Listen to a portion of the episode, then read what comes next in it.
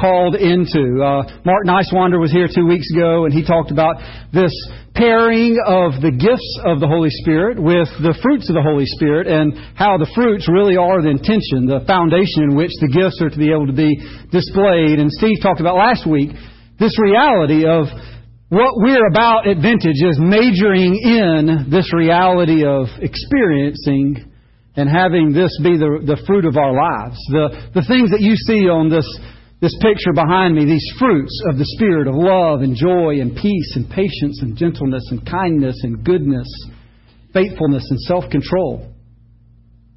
How true is that your reality and your encounter and experience with Jesus in your life? Where it's less than what it could be, I've got good news for you. Our life, when we give our lives to Christ, we've done just that. And I think for so long, it's we get kind of caught up on Christianese language and it's like, okay, I'm giving my life to Christ. But do you realize that's really what it is? It's, it's not your life anymore that you give your life to Christ and it is now His life to live. And just as, as Steve talked about last week, Galatians 2.20, it is, Paul says, I have now been crucified with Christ and I no longer live, but Christ lives in me. The life I now live in the body, I live by faith in the Son of God. That it's no longer my life. It's Christ's life. And it's His life to live through me that He sends His Spirit to empower me, and that the kingdom of God is not some far off place that we go to when we die. The kingdom of God is here, now, present. And we can experience that as a reality. Experience that in the reality of who He is and what He wants to do in our lives and through our lives. That it's now His life to live and I get to no longer live the life the way I used to live it. I'm now called to and invited to a new way of life. Colossians 3, we hear about that, you know, this, the reality that we are being renewed into the image of our Creator. That there is this new life, this new image, this new thing that God wants to do in us. And it's life. It's life giving. Jesus says, I came that you might have life, a spiritual life, in abundance. That's good news for you and for me.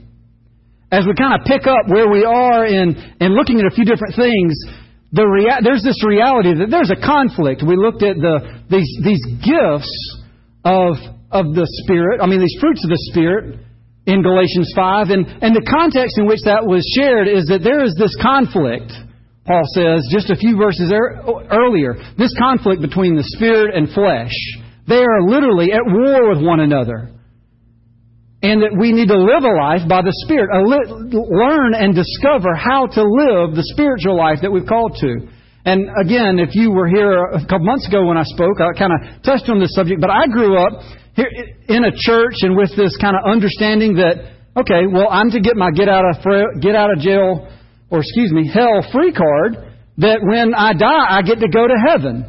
And that's not the biblical standard. That's a half of the gospel. The other half is the good news that we get to experience the kingdom of God here and now every day. That we have an omnipresent God, and He is not in some far off place of heaven. He is as real as the air that we're breathing now.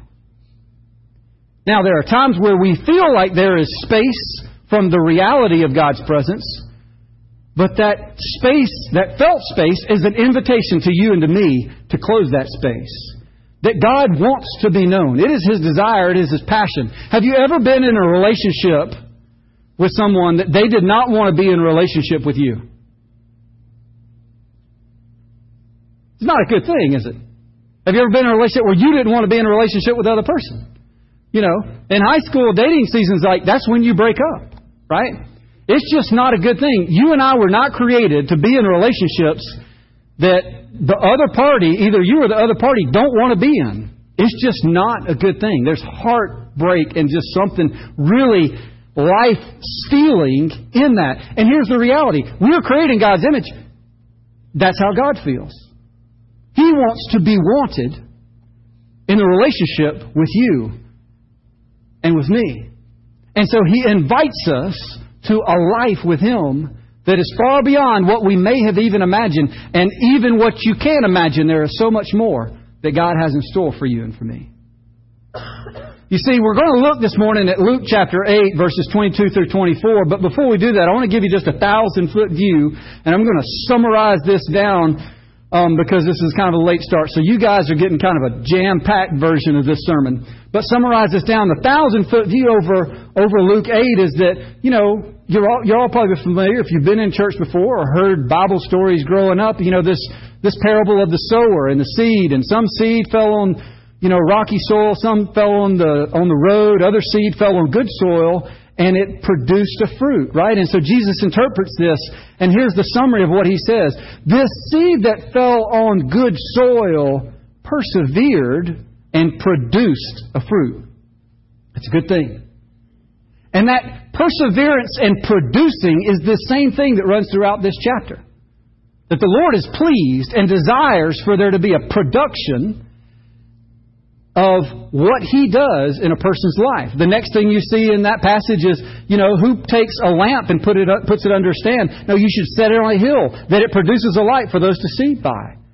Right? Any of you, you know, his mother and, and, and brothers and sisters come, his family comes, he says, No, any of you who obey are my mother and brothers and sisters. And then we get to the story that we're going to dive into this morning is, is the storm. They get in a boat and they go to the other side, and when they go to the other side, Jesus goes and casts out these demons out of this guy named, nicknamed Legion. And he's commissioned, Jesus commissions him. He wants to, this guy who just got delivered wants to go with Jesus. Get in the boat and go back to the other side and follow him around. Jesus says, No, go back to your hometown and tell the people what God has done for you. There is a production that should be taking and that Jesus is celebrating. So, in this middle piece of this chapter, in this storm where Jesus instructs the disciples to get in the boat, what happens? Well, let's look at it. Luke chapter 8, verses 22 through 25. One day, Jesus said to the disciples, Let's go over to the other side of the lake. So they get into the boat and set out. As they sailed, he fell asleep. A squall came down on the lake so that the boat was being swamped and they were in great danger. The disciples went and woke him, saying, Master, Master, we're going to drown. He got up, rebuked the wind and the raging waters, and the storm subsided. Where is your faith? He asked his disciples. In fear and amazement, they asked one another, Who is this? He commands even the winds and the water, and they obey. Now, I don't know if you've ever been in a boat at sea in a storm, but it's not a good place to be. The first time I ever went deep sea fishing, my, I was 14 years old. My dad took me in a boat, uh, one of these charter boats where you got like 85 people on the boat. It's never, don't do this. Never want to do this. The boat should have never left the dock. The winds was, were way too high.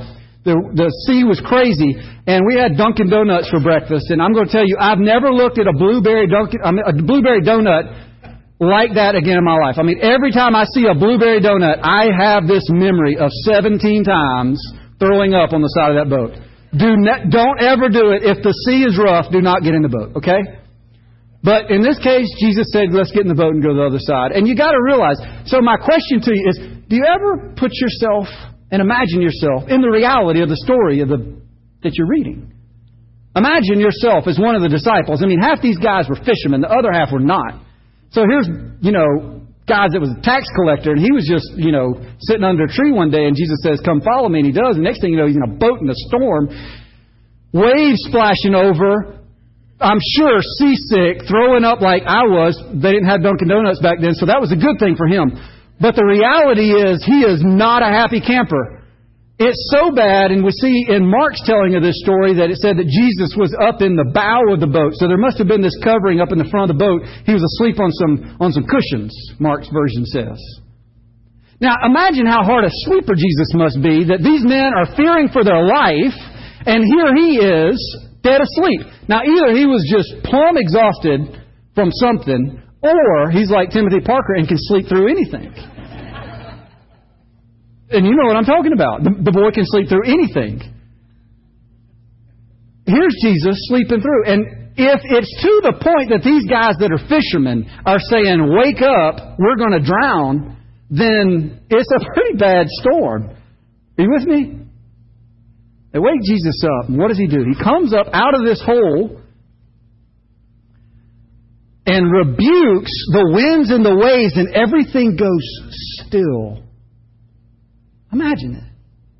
Imagine being on the boat and experiencing and encountering that. Be changed forever, right? That's what their experience was. And then Jesus asked a question. He says, Where's your faith? The next thing that happens is the scripture says they were in awe and amazed and said, Who is this that even the winds and the waves obey? Friends, I got good news for you. Whatever storm you've experienced, whatever storm you go through in life, or whatever storm you're in the middle in, Jesus can be Jesus and speak.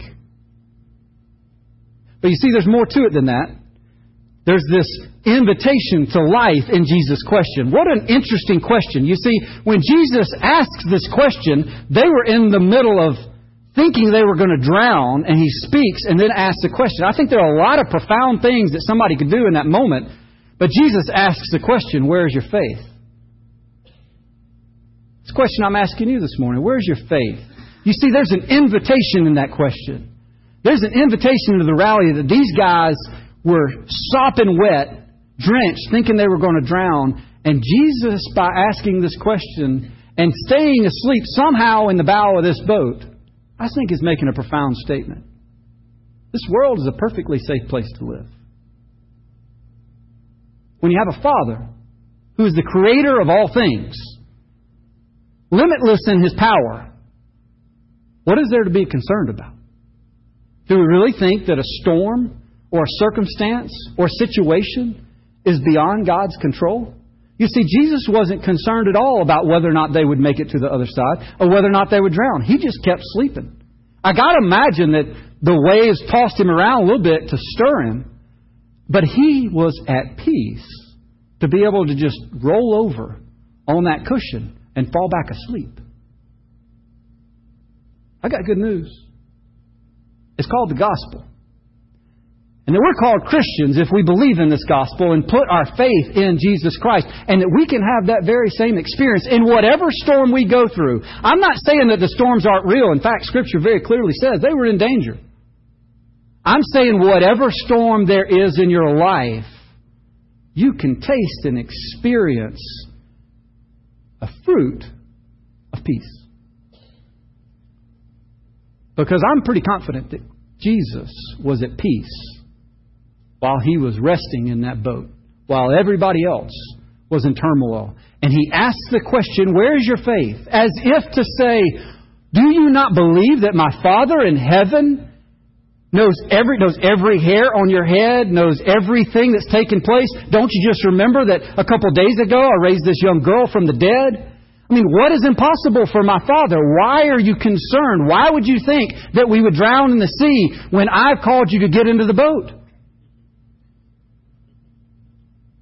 Friends, every opportunity that appears to be a negative circumstance is an opportunity for Christ to lead you onto the on ramp of the life that He's called you to live. You see, it's not your life anymore. There are these, there's this thing, this word, this term that we use in, in Scripture that's called faith, that is this invitation to life. And to eat of the tree of these fruits literally thought about having an orange up here and kind of eating it through the whole sermon, but we didn't have enough time because we got to pack this thing in. It's like how sweet this fruit of peace can be when everything that you've known about a, about a negative circumstance or a situation in your life has been something to dread and fear. You see, there's this word fear that's been haunting me really for the last couple weeks for today. And I don't know who it is or what the situation is, or maybe it's for many of us. But the Lord says many times in His Scripture, do not fear. Do not be afraid. I am with you. I am the Lord your God. And yet we find ourselves time and time again, whether through, through, through difficult circumstances, we find ourselves caught up in fear.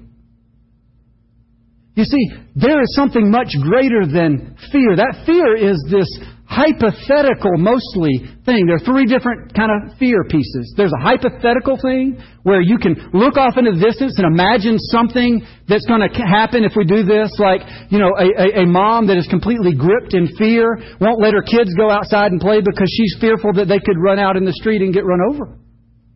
Right?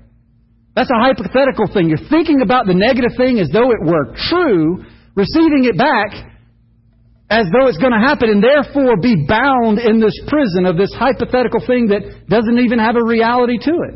Is it possible? Sure, it's possible. But is it godly? And that fear is an invitation to apply faith.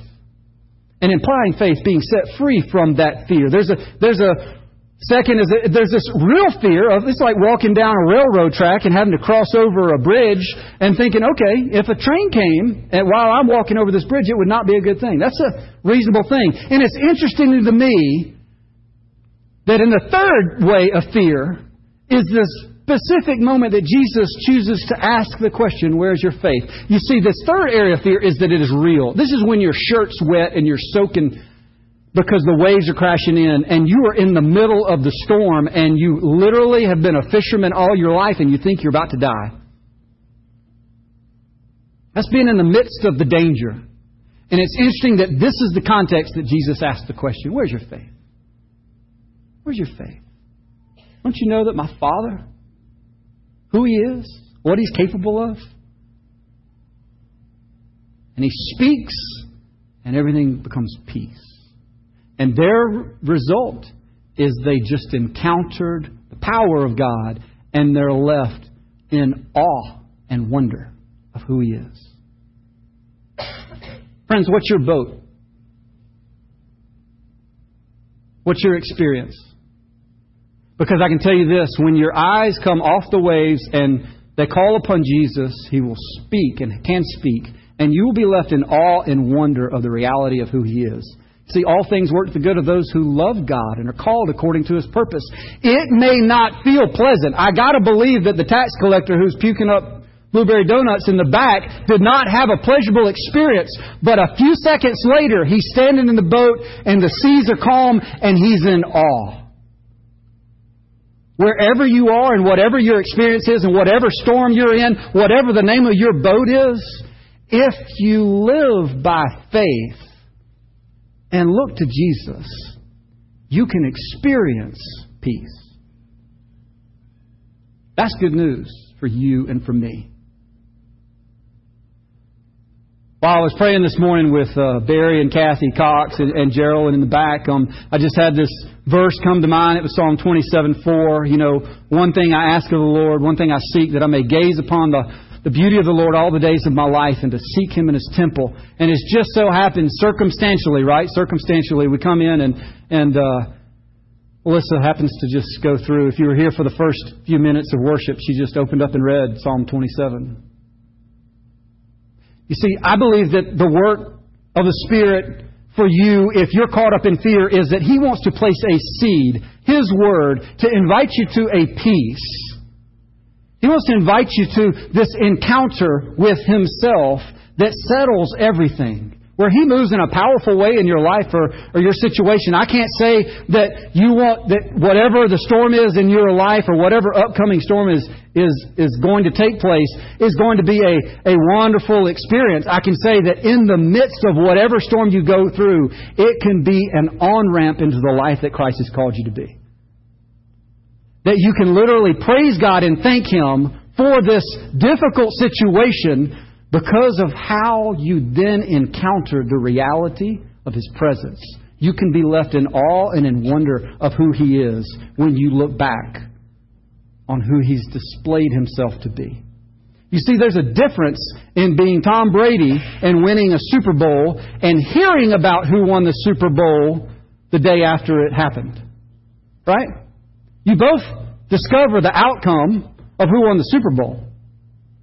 But how much greater to have been somebody who participated and was in the boat and could say, This is my story, this is my experience, this is what I encountered when I was in this boat. God showed up and this amazing thing happened. Friends, God is calling you to get into the boat and to live a life, inviting you in a healthy way. Come live a life in faith and taste and see for yourself. Encounter me and know how good I am. Don't just hear about second-hand story of somebody who watched it happen and think, oh, That's good. They won the Super Bowl. The Lord wants to be known. He wants to be encountered. He wants to reveal Himself personally in your life and in my life. There are three main agents that the Holy Spirit uses to cause change and growth in our lives. Number one is people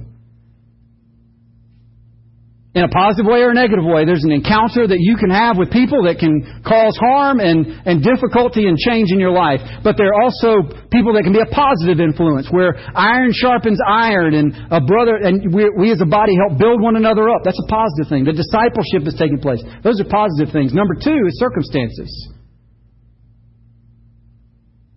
And number three are disciplines. Now, the first two are things from the outside that happen to you. The third is something from the inside that happens in an outward way. And you and I get to choose it. I had this picture in my head during the, during the first service, just during worship, of, of this person. If you've ever been swimming in the deep end of a swimming pool and you were, you know, underwater and you can look up and kind of see the surface. And, and this picture that I had was just that, you know, have you ever held your breath underwater in a swimming pool for a couple minutes? You know, it's like kind of cool. Okay, I'm holding my breath. You know, as a boy, you're like, okay, can I swim all the way across, holding my breath for a couple minutes or whatever. And and and just in that last minute before you come up, there starts to get, be this little bit of a panic of uh, anxiousness. Okay, I'm really like needing some oxygen right now, and so I'm going to swim up and, and take a deep breath. It's like, okay, I did that long, right? But just in those last few seconds before you have to kind of come up for air, there's a little bit of a, a fear and a panic that sets in. And the picture that I got was just that I think there are a lot of us that are, are stuck five feet under the water just with something kind of holding us on in it. And there's just a fear and a panic of whatever circumstance or storm in our life. And we just immediately start to kind of take control and step in and figure this thing out ourselves. When really, if we would turn to Jesus and, and, and just move our arms down and kick our feet a little bit, we could come up and breathe in this air of a new life. And it could feel like freedom.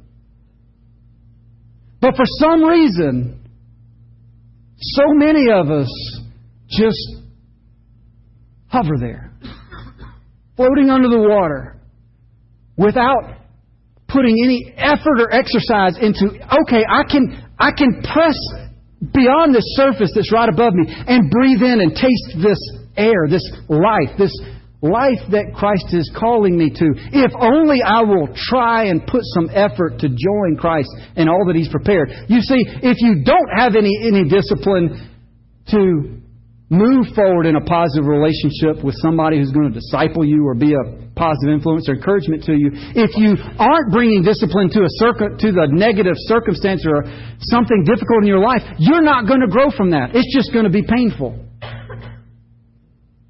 But Christ is saying if you bring discipline to those things, then they can be not just painful, they can be life giving. You follow me? Christ is inviting you to life. And sitting here on a Sunday morning really won't cut it.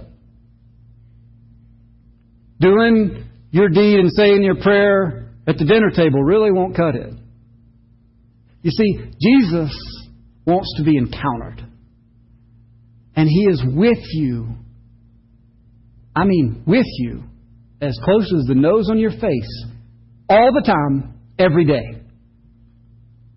And He invites there to be a, a felt space because He wants you to close that space and to pursue Him.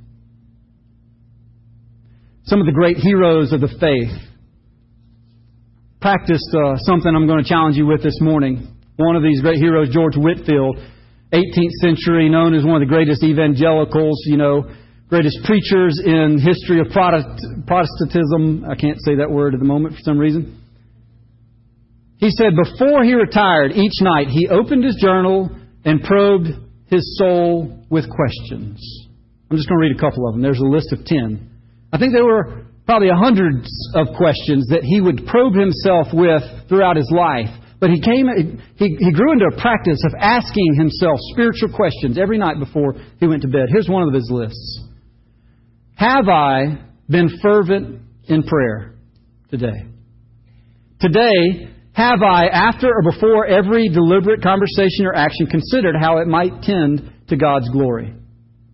Have I been meek, cheerful, affable in everything I said or did? Have I been proud, vain, or enviable of others? You see, great heroes of the faith like John Wesley and and and uh, Jonathan Edwards, and a, the list goes on and on of men who learned to ask their soul a question at either the beginning of a day or at the end of the day practice this simple discipline. It's not discipline to like harm you, it's discipline inviting you to experience and taste life. How precious would biting into the fruit of peace be in the midst of a storm when you felt like you were going to drown? Because that's what it was like for the disciples in that moment. It went from chaos to peace like that when Jesus spoke. Jesus wants you to have the very same encounter. It's not a hypothetical thing. It's not a thing that could even be, you know, have a vision of taking place. It is in the midst of whatever storm. He wants to be able to speak and have you taste the goodness that He came to bring and produce the fruit of peace in your life. And you step back and say, wow, I'm in awe and wonder of who you are. So I want to challenge you. I'm going to give you homework. Pull out your phone, take a picture, and we'll give you three reflective questions to ask yourself this week that hopefully will help you. So simplify your spiritual life, right? Just each day, before you go to bed, join Whitefield in asking yourself some healthy questions. First question is Did I experience joy and pleasure today because of pursuing God? Second, as I encountered a challenge or fear, did I stop and imagine how big God is? And the third, have I led my heart to express my thankfulness to Him today? Friends, something as simple as a discipline of self reflective questions can, can, can just be a kick of your feet and a, and a swinging of your arms to press past this ceiling and to be able to start taking a breath of life that wants to produce a fruit. Jesus did not call you to, to become a Christian so that you had a, a stronger moral standard that caused you to, to fret and to worry and feel like you're missing out on all the fun. He called you to be a Christian and He placed His Spirit within you because He wants you to taste things that you cannot have apart from Him. And it is what true life is all about. So if you're somebody who feels like they have been trapped in fear, that they only imagine the worst or they know that you you know that you're bound by this situation or this circumstance or, or this fear of letting my kids out of the house type thing, whatever it is. If you feel like that's something that you are bound by, then I just want to invite you to come forward and let somebody pray for you this morning. I've been praying for you for the last two weeks. I believe the Lord wants to let you taste what peace can be like as you practice the discipline of trusting him with whatever's been binding you. So I'm going to invite the worship team to come back up. This morning we have our offering baskets up front. We have communion that we invite you to come take. The team's going to come and just lead us in a, in a song or two that we can just, I just encourage you to just take a moment and recognize that the Spirit of God, God Himself, is, is present. He is here and we can encounter Him. He wants to be known. Can you live your life and begin practicing and exercising and giving effort in a new way? Invite Him to stir a hunger and a thirst for Himself in you because in that, friends, is a life worth living. You don't have to be overwhelmed by the waves and the storm and the splashing seas. Jesus is right here with us to be called upon and say, Help. And I truly believe as you learn to do that and learn to take your eyes and your mind off of the storms and off of the things of life, but to be a seed in the good soil, that your heart is first for God, then I honestly, 100% and personally experiencing the reality of what it, how good and how sweet and how precious it is to bite into these fruits of life.